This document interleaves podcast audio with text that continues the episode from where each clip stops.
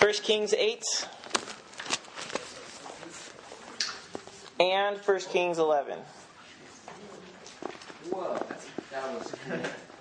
I have no comment. Yeah. All right, 1 Kings 8, verse 41. Likewise, when a foreigner who is, this is, by the way, this is Solomon talking, it's his prayer, the temple was just built, he's dedicating, so this is his prayer. So, 841. Likewise, when a foreigner who is not of your people Israel comes from a far country for your name's sake, for they shall hear of your great name and your mighty hand and your outstretched arm, when he comes and prays towards this house, the temple, here in heaven, your dwelling place, and do according to all for which the foreigner calls you to do, in order that all the peoples of the earth, all the peoples of the earth, may know your name and fear you, as do your people Israel, and that um, and that they may know that this house, this temple that I have built, is called by your name. Now, chapter eleven, verses one through four. So that's really good. He builds a temple, he's calling for all the nations to come pray to it, but verse 11 changes our story. Now, uh, verse 11, chapter 11, changes our story. Now, King Solomon loved many foreign women, along with the daughter of Pharaoh Moabite, Ammonite, Edomite, Sidonian, the Hittite woman, basically from all the nations which the Lord had said to the people of Israel, You shall not enter into marriage with them, neither shall they with you, for surely they will turn your heart away from their gods. So Solomon clung to these in love. These means he had 700 wives, princes, and 300 concubines. Wow. I'll tell you. and his wives turned away his heart, as God had said. Verse 4 For when Solomon was old, his wives turned away his heart after other gods, and his heart was not wholly true to the Lord his God, as was the heart of David his father. Let us pray. Lord, we come tonight expecting for you to teach us from your word about your story. We want to know it, we want to be part of it, we want to participate in it. And so, Lord, we relinquish our control and our story. We give the, the page, the blank page to you, Father, tonight. Write, write your words on our hearts and in our minds. We ask. Because of Jesus. Amen. So, let me summarize quick. In the beginning, God created a kingdom. We call it creation. He gave this kingdom to man to be his under kings, to rule over it on his behalf. But in a moment of weakness, man sides with the serpent and rebels, and the kingdom is corrupted. God gave it to him in Genesis 2 and said, basically, he doesn't say this actual wording, but the idea is behind there. It's there. He says, expand this garden, the Garden Eden, expand it to the ends of the earth. I want you to make the world cultured like this garden because it's my home, it's my presence. And they rebel, and instead of growing it, they corrupt it, and so man is in an exiled state. And God seeks to bring all of the nations back to himself in a, in a place like Eden through Israel. So he takes Israel and he gives them a mission. What's their mission? To cultivate restoration among the nations. And restoration means that they're bringing those nations back to where they belong with God to live in his presence in um, a, an Edenic like place, a very, a very good world, a very lush world where God's presence dwells and he manifests himself. Now, last week, do you recall the Davidic covenant? God comes and makes a promise with David. He says, You're going to have you're never going to lack a son to sit on your throne, so your throne is going to last forever in your family. Your kingdom will be forever, and your son is going to build me a house, a temple that will last forever. Well, here we come to his first son to take the throne, Solomon, and Solomon does just that. He builds a temple, and he expands the kingdom far greater than David had ever done it. David got the ball rolling, Solomon takes charge, and full peace is every border of Israel secured with peace. In fact, um, well, I'll show you that in, in a little minute. So, Solomon takes full control. The kingdom is soared to its peak. It's better than ever before. In fact, in two places in First Kings, it says that silver was counted as nothing Like if you could barter with silver in the marketplace and the buyers would say, I don't want your silver, or the sellers, I don't, I don't want your silver, it's worth nothing. Give me gold, that's all that matters around here. That's how rich this kingdom had become, how prosperous it was. And so Solomon had built the temple, the house of God, and he established peace and prosperity in the kingdom. With these things together, Israel was primed to now make the restoration happen across the world to every nation. They were primed and ready. But, like Adam,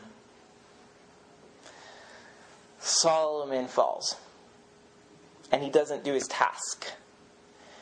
He was more concerned, I will show you, in establishing his own status amongst the nations. I'm someone great. I'm someone worthy. I'm the greatest king of the greatest kingdom right now. More concerned with establishing his status among the nations than establishing restoration among the nations. He lost sight of that, that mission that God had given him to bring restoration, and instead he turned it inward and said, But I'm someone great, and sought to elevate self over God's story. And that's a question you guys need to address right now with yourselves and God is am I more concerned with my story that I'm in control or that people recognize that my life is about me and making a name for myself or am I more concerned with God's story? I just I just give up my story and I want to live in his and for his. Yeah, it may mean that you're not going to get to pump your name up. You're pumping up Christ's name. But are you okay with that? Because Solomon wasn't. Solomon bought the idea that he'd be happiest in his story. And that's what we're going to see is the downfall of Solomon and how status is the enemy of the mission to restore the nations to God. Your concern for status is the enemy to God's mission. So, let's look here. As like I told you, I'll show you um, what's going on. Chapter 8 is important because in chapter 8, it's long. You notice that? Um, very long. 66 verses. This whole section with the temple's long because it's a big deal. When the temple is built and finished, this whole chapter 8 is after it's built. Solomon is just talking and praying this magnificent prayer of dedicating this building to God, and the length of it's important. This is showing us that Israel is now ready to restore the nations. The temple's built. The place where God's going to come and live in the midst of Israel and his presence and the, the restoration he wants to spread to the nations is there, and Israel is ready to, to bring it to the. They've got the building now. They've got everything established. Peace is established. They've got the, the money, if you want to call it. The kingdom's at its height. They control all the trade routes to the Middle East. They're set. And to show you that, that's why we read verses um, 841.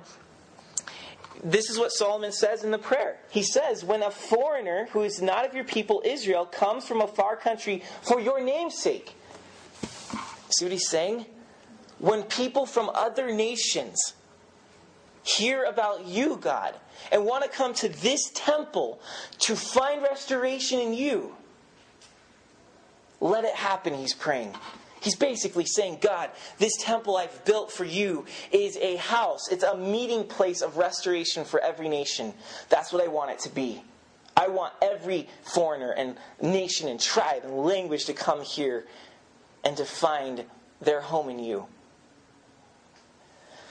So, Solomon is like a new Adam, and this temple is like a new Eden and Solomon's got the mission to bring this presence of God to the nations. That's exactly what Israel, when God gave the promise to David that he's going to have a kingdom and there's going to always be a king in the kingdom, basically what he's doing is he's giving David an Eden, your kingdom's Eden, and the king is going to be like an Adam. He's going to be my under king, ruling the kingdom to get it to the people so the people can be restored and freed and released from their burdens and from their exile. So that's what Solomon represents here. He's a new Adam. Let me show you. Um, remember how Adam, go to 424.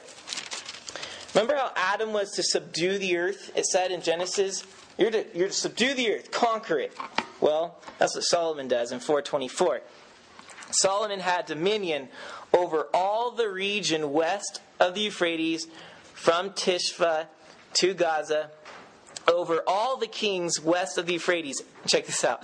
He had peace on all sides around him, and Judah and Israel lived in safety from Dan to Beersheba, every man under his vine and under his fig tree all the days of Solomon. what that basically says is there's so much peace and prosperity going on in his subduing the land that they were just able to kick back. Every man had their own tree, their own garden in their backyard, and they're all kicking back on their estate, reading from their Kindles and their iPads and playing along on their Xboxes, and just that's their life. They were doing really, really well. Prosperity had entered. And so, like Adam's commission to subdue the earth, Solomon is exercising that. Um, look at 433. Remember how Adam named the animals and God said, have dominion over creation? And in this time, to name something was to have dominion over it. So if I name you, Hannah, if I change your name to like Sarah, that means I control you. Of course, I don't. We don't do that in this culture. I can't just change your name. But eh, that's what Solomon's doing in 433. Watch how he's having dominion over creation. It says, he spoke of trees from the cedar that is in Lebanon to the hyssop that grows out of the wall. He spoke of the beasts and the birds and the reptiles and the fish. See, he has all this knowledge and understanding. He's showing his dominion over this creation. He's informing people about it, just like Adam was to cultivate the garden and know everything about creation and bring all its potentials out. Well, Solomon is working on that. And you see some of his writings in the Proverbs and in Ecclesiastes just some of them. And then finally in 820, uh, 862, um, remember how Adam was a priest? God gave him that role in the garden to protect it and to work it, to expand it. He was a priest in that garden because the garden was a temple. Well, here's Solomon acting as a priest in 862. So the king and all Israel with him offered sacrifice before the Lord. Solomon offered as peace offerings to the Lord an astro- astronomical number of animals. A lot of blood, a lot of bleeding, and bleating, meh, that kind, and a lot of that going on. Solomon was acting as a priest. So we see that he is in many ways typifying Adam. So, Israel, here you go, restoration time. You got your Adam leading. And the temple is now in place as a new Eden. This is where the God presence lives. This is where the restoration happens. Um, for example, the temple, the building of it was, was based around a series of sevens, the number seven. Just like it took seven days to create the heavens and the earth in Genesis 1. I mean, 638, it says that it took seven years to build the temple.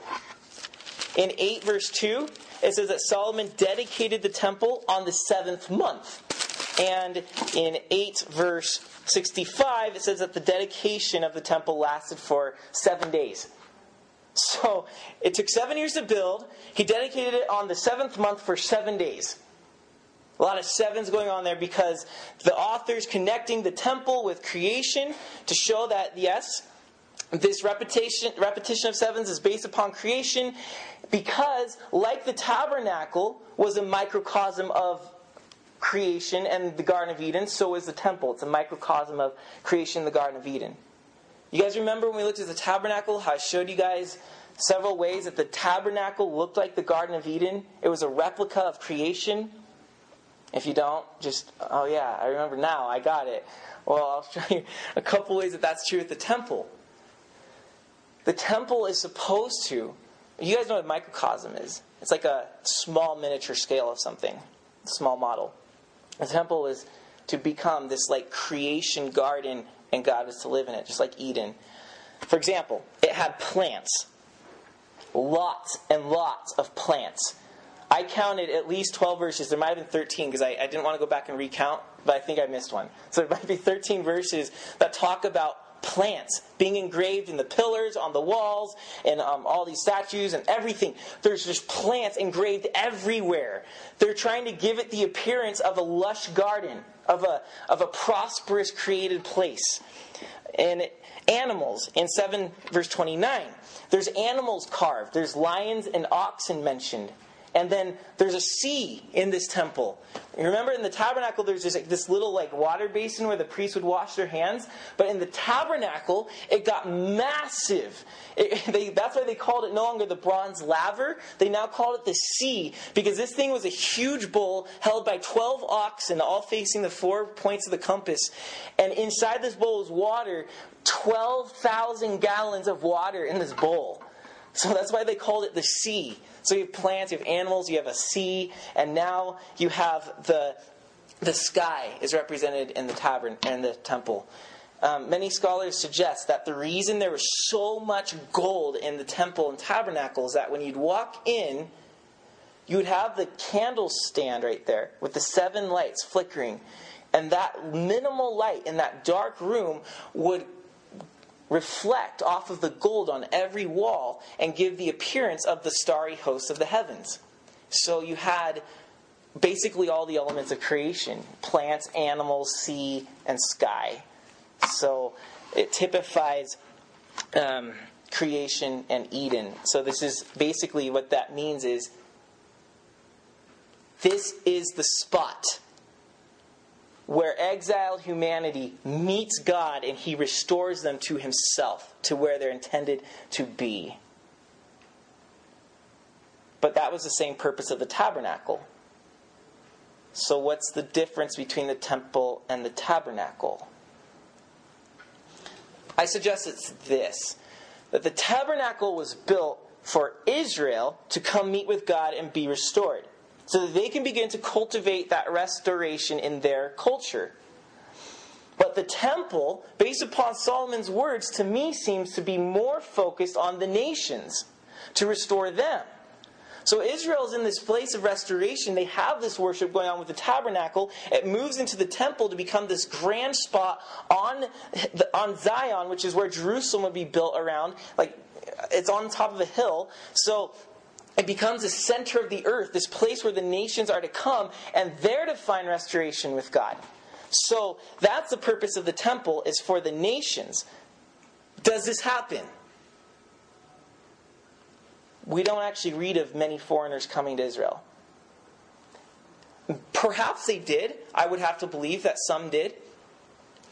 But Kings is very selective here in what it shows us. And that's where chapter 11 comes into play with Solomon and his wives. The only foreigners we read of coming to Israel after the temple is Solomon's wives. It says he loved many foreign women. That means girls from all the nations. And they're coming to Jerusalem. And you would think Right? You would think that Solomon would take them to the temple and introduce him them to Yahweh and have them be restored with God through the temple. But we don't read that he does that anywhere. In fact, quite the opposite. The na- these women representing the nations, they're, they're coming to Solomon, and rather than taking them to the temple to be restored, he builds them their own temples to keep their own idolatrous cultures in the midst of Israel.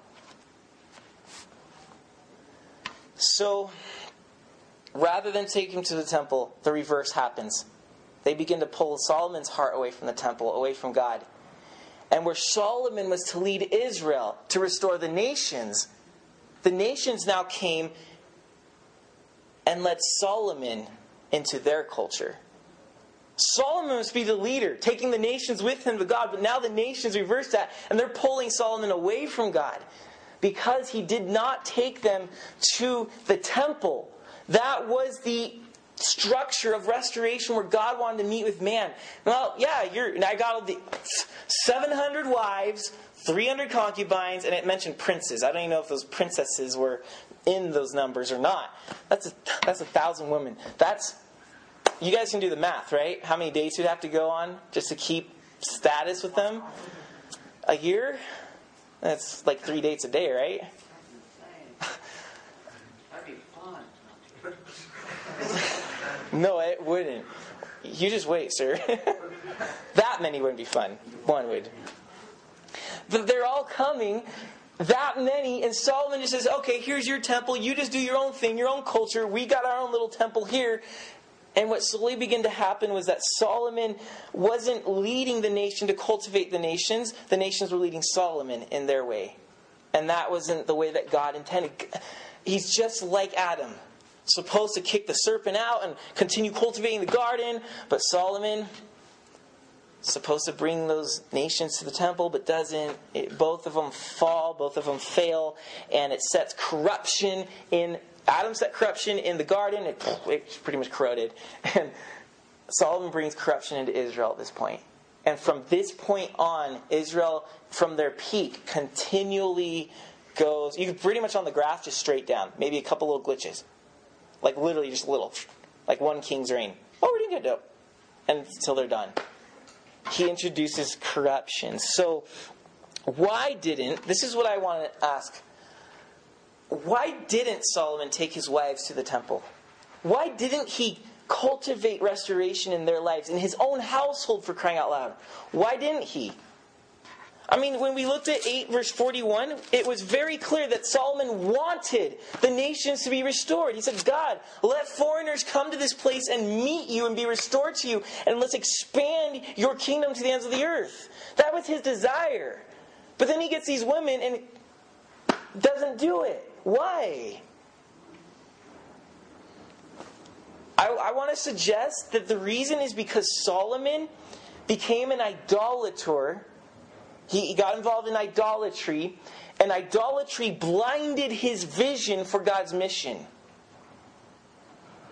Idolatry blinded his concept that I'm here to bring these nations to restoration. He didn't even see it because of idolatry. But Brandon, didn't he fall into idolatry after the wives came in to play and pulled his heart away from God? No. I would suggest that the wives pulling him away from God to their idols was where his idolatry ended up. But his idolatry started much sooner than that. So, before I show you where and how, um, let's understand idolatry real quick. Let's so that we know what we're talking about here. Idolatry, anything person, place, thing, idea. I just put nouns, all nouns in there. Anything where you find status, purpose, contentment, meaning, satisfaction, anything that you find those in becomes an idol. To quote Tim Keller, his book, Counterfeit Gods, he says, and I, I quoted this when we were in First John, so some of you might remember it. An idol is whatever you look at and say, in your heart of hearts, if only I have that, then I'll feel my life has meaning. Then I'll feel significant. Then I'll feel secure. Then I'll have value. If only I have that. That, whatever that is that you're finding those answers for, that is an idol. And there's only one way to describe that kind of relationship. It's, it's just obsession. It's worship. It's, it's finding in that what only God can provide for you. So if only God can provide it, but you're finding it here, what you're essentially doing is you're, this is now God for me because it's going to give me what only God should and could give to me. So, this is why Colossians 3 5 calls idolatry, you guys know what it, it calls it? it? calls it covetousness. Or actually, if you put it the other way, he calls covetousness idolatry. Now, how? We know what covetousness is. It's that yearning, that craving to have something that doesn't belong to you to possess it. How does that relate to idolatry? I think that John Piper gives us a good suggestion when he says, Covetousness is desiring something so much that you lose your contentment in Christ. You want something so much that God is no longer exactly enough for you. You will feel better only when that is given to me. So you can see that there's this covetousness, this overwhelming desire, can lead you to be dissatisfied with God and thus make you find satisfaction in something else, making that become your God, because it's giving to you what only God should and ought and could give to you. So you're establishing an idol through your covetousness. And the most subtle way this the most subtle way this happens to us is in the idol that I've called before and. The idol and. That's the idol that you tag on with Jesus. And we don't think of it as an idol because we say Jesus still has the lead and this is just kind of dangling around him too. It's like not as important, Jesus totally more important. But I like these things too, and I'm finding satisfaction in these, and sometimes maybe a little more than Jesus, but Jesus is still way more important. So we get into this thing like Jesus and if only I had a boyfriend. Jesus and if only I had a car. Jesus and only if I had my driver's license. Jesus and only if, if, if, if.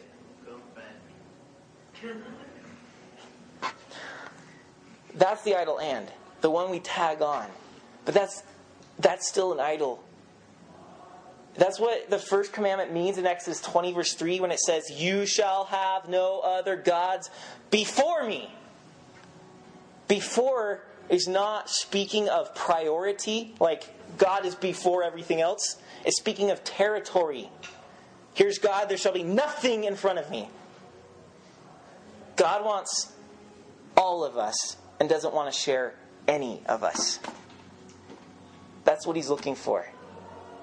Everything else is idolatry. So then, where does Solomon fall into this? Solomon didn't find contentment in God. We'll start there. He began to have covetous desires. He coveted the idea of me, Solomon, having status, recognition, popularity, admiration amongst the nations. Here we are, a wealthy nation. And I'm going to wreck myself just I'm the King of Kings now. Status became his idol. The desire for recognition, the desire for being somebody, and that was no longer being found in God. His value and meaning and satisfaction in life had to come from his own status. Look at some of the ways he does this. In 11, verse 3, we already saw his wives, 700. Come on. Like, seriously, if one wasn't enough, wouldn't I mean after 12, one a month? Like, is, is there ever an end? Okay, maybe 365. I mean, if you're that way, one day of the year, but 700? And then if that wasn't enough, oh yeah, I was out 300 concubines, which are basically not quite wives. They were like underneath wives, but they were part of the family. So they had all the relationships with Solomon as wives, but they weren't actually wives. So basically, they're servants for the family.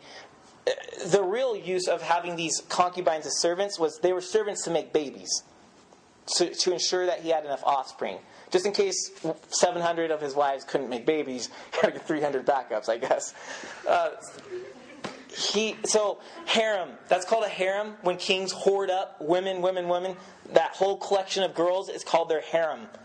Status is what it meant. Because it's not honestly like we joke about it and we think like in our culture like oh my gosh 700 300 oh that's crazy 1000 what it's not quite like that to solomon it wasn't necessarily like he's like bored with you bored with you bored with you get another one it was more of a, the long lines that when you married in this culture with another country let's say you took the daughter of egypt egypt's king when you guys married you now had a, a treaty with egypt you now had status with the egyptian king you would maybe make deals, make trades. You had friendship. So what Solomon's doing is he's bridging out to every nation he possibly can and making status with them.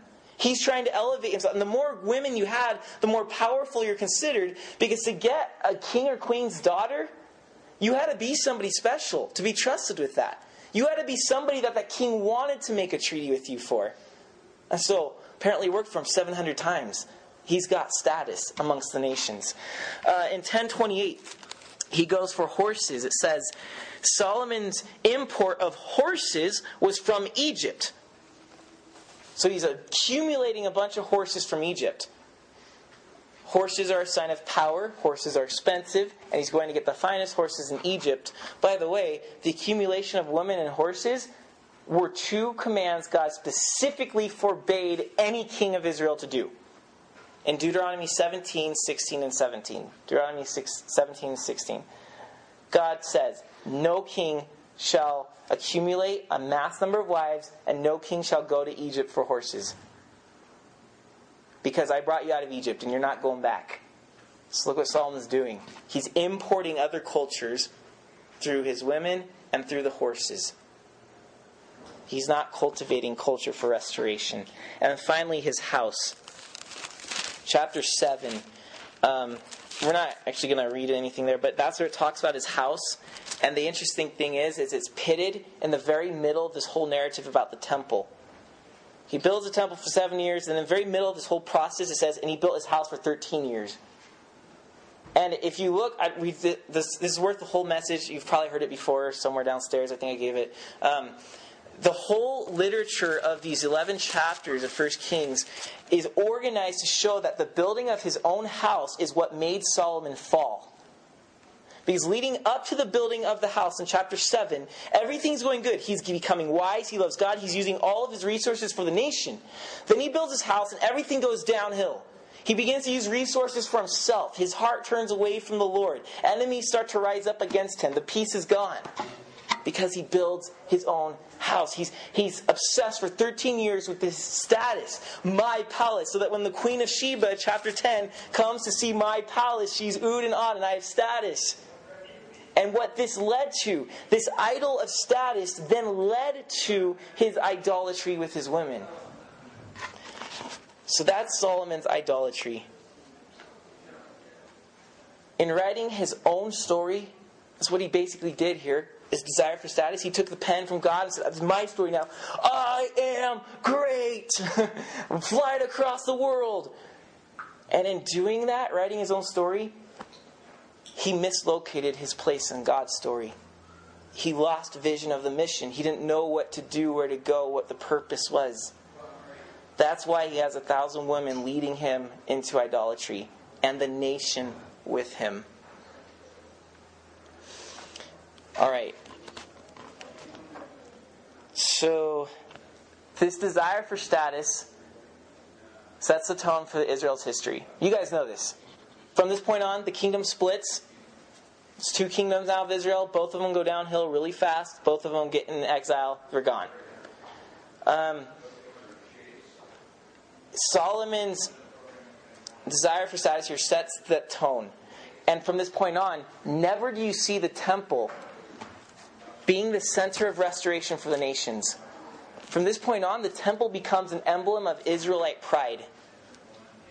It's no longer the center of restoration among the nations. It's now a symbol of status amongst the nations. We're Israel. We have Yahweh's temple. Nobody else does. He chose us. And they begin to get this nationalistic pride. And of course, it was increased a hundredfold when Jesus came on the scene. You guys would know, especially in Acts. If you read Acts, you see that sense of nationalistic pride. It's where it starts from Solomon. He leads the nation in the sense of status more important than restoration for the nations. We want a name for ourselves. We want a story for ourselves. So then Jesus comes on board in the New Testament and fixes all of this by saying, Enough with status, Israel. It's about restoration. And here I am, the new temple. I'm replacing that one because you guys used it for your own status. I'm going to now become the temple for restoration. So he inserts himself, and in John chapter 2, verse 19, Jesus tells the Jews, after he goes through the temple that's there, throws out all the anti restoration practices and people that are going on in there, all those things are going for status in there, throws them out, and the Jews come and say, Who are you? I am the new temple. My translation. He says, Destroy this body and I will build it up. Or he says, Destroy this temple, I'll build it up in three days. What he meant, John comments, is that Jesus was saying, When I rise from the dead, I will be the new temple, this body. And I'm going to join exiled peoples and restore them to myself.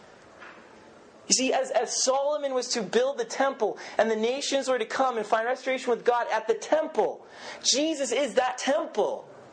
The nations, we have come to Jesus and we've found restoration in Him. He is the meeting place of God. And so, where Solomon and Israel said, No, you guys aren't coming to the temple, Jesus stood up and said, Everybody. It's in John chapter um, 12, verse 32. Jesus says, When I am lifted up, talking about his death and resurrection, when I am lifted up, I will draw all peoples to myself. Get it? Israel? Get it, you Solomonites? I will draw all people to myself because you're not doing it. I am that temple. This is grand and glorious. So, this, this teaches me, this should teach you, that the church, our aim here is not to find and gain status amongst the nations. I'm sick and tired of watching churches desiring to be cool and hip with the worldly culture. I'm sorry. We're not here for status. We're not here for popularity. We're here for restoration. That every nation sees us as that. So, three lessons from Solomon to close. Um, Solomon desired status rather than restoration amongst the nations. So, what can the church do? We're, we're aiming for restoration, not our status. Three lessons from Solomon. Number one, you guys, bring the nations or the people or those wives, bring them to Jesus.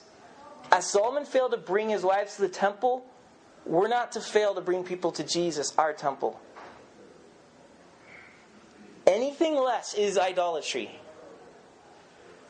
Another thing I'm sick and tired of, I guess it's because it's part of the church trying to gain status, is the gospel that invites people to a God who will give them stuff. I'm not talking about peace and joy and ha- I'm not talking about that stuff. I'm talking about materialism. I'm talking about come to God and you get heaven. Come to God and you get to meet your dead grandpa when you get to heaven. Come to God and be blessed with wealth. What are you doing? You're, you're developing idolaters who come to God because they want stuff, not because they want Him.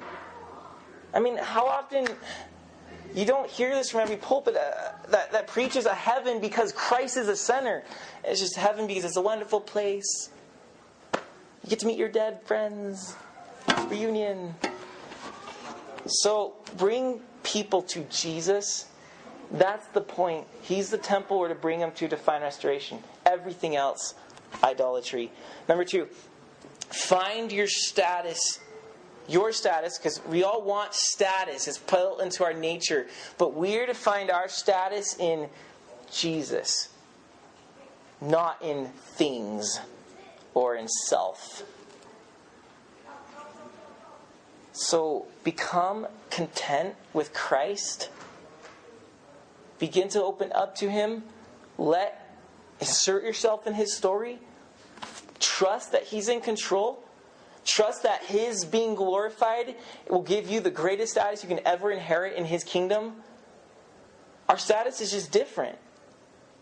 It's not us thrusting ourselves in the world culture, it's Christ thrusting us with His name on us in world culture. Hey, I'm not saying that shame on you if you become a NASCAR driver and become famous. That's not where I'm going. But we're not to insert our, not NASCAR won't make me happy because now I'll be somebody. You're somebody in Christ, and Christ may desire to use you through NASCAR to exalt His name.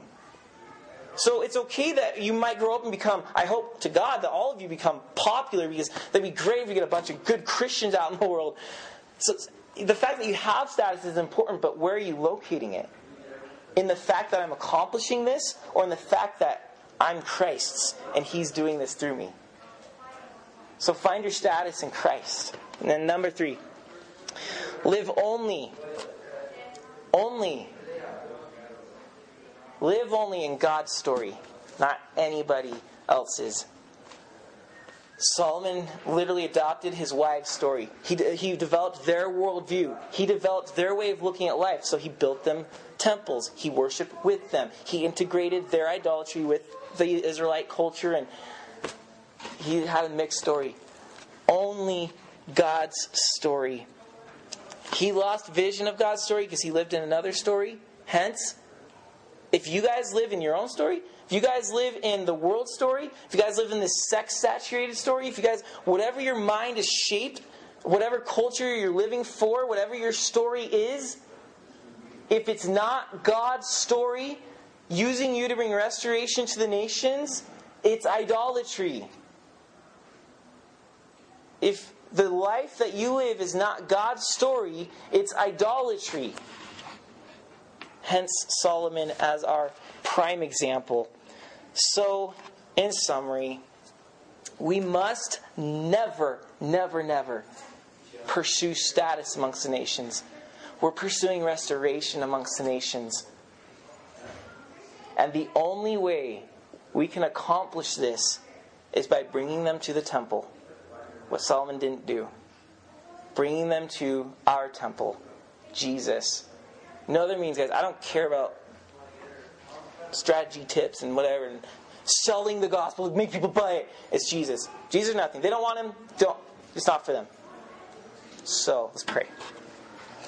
Father God, we ask for your name to be exalted and to be glorified, and your story to be stamped upon our lives. Let us not live in idolatry, Father. Root it out of our hearts. So, Spirit of living God, I pray that you fall afresh on us, mold us, melt us, use us, fill us. We pray in Jesus' name, amen.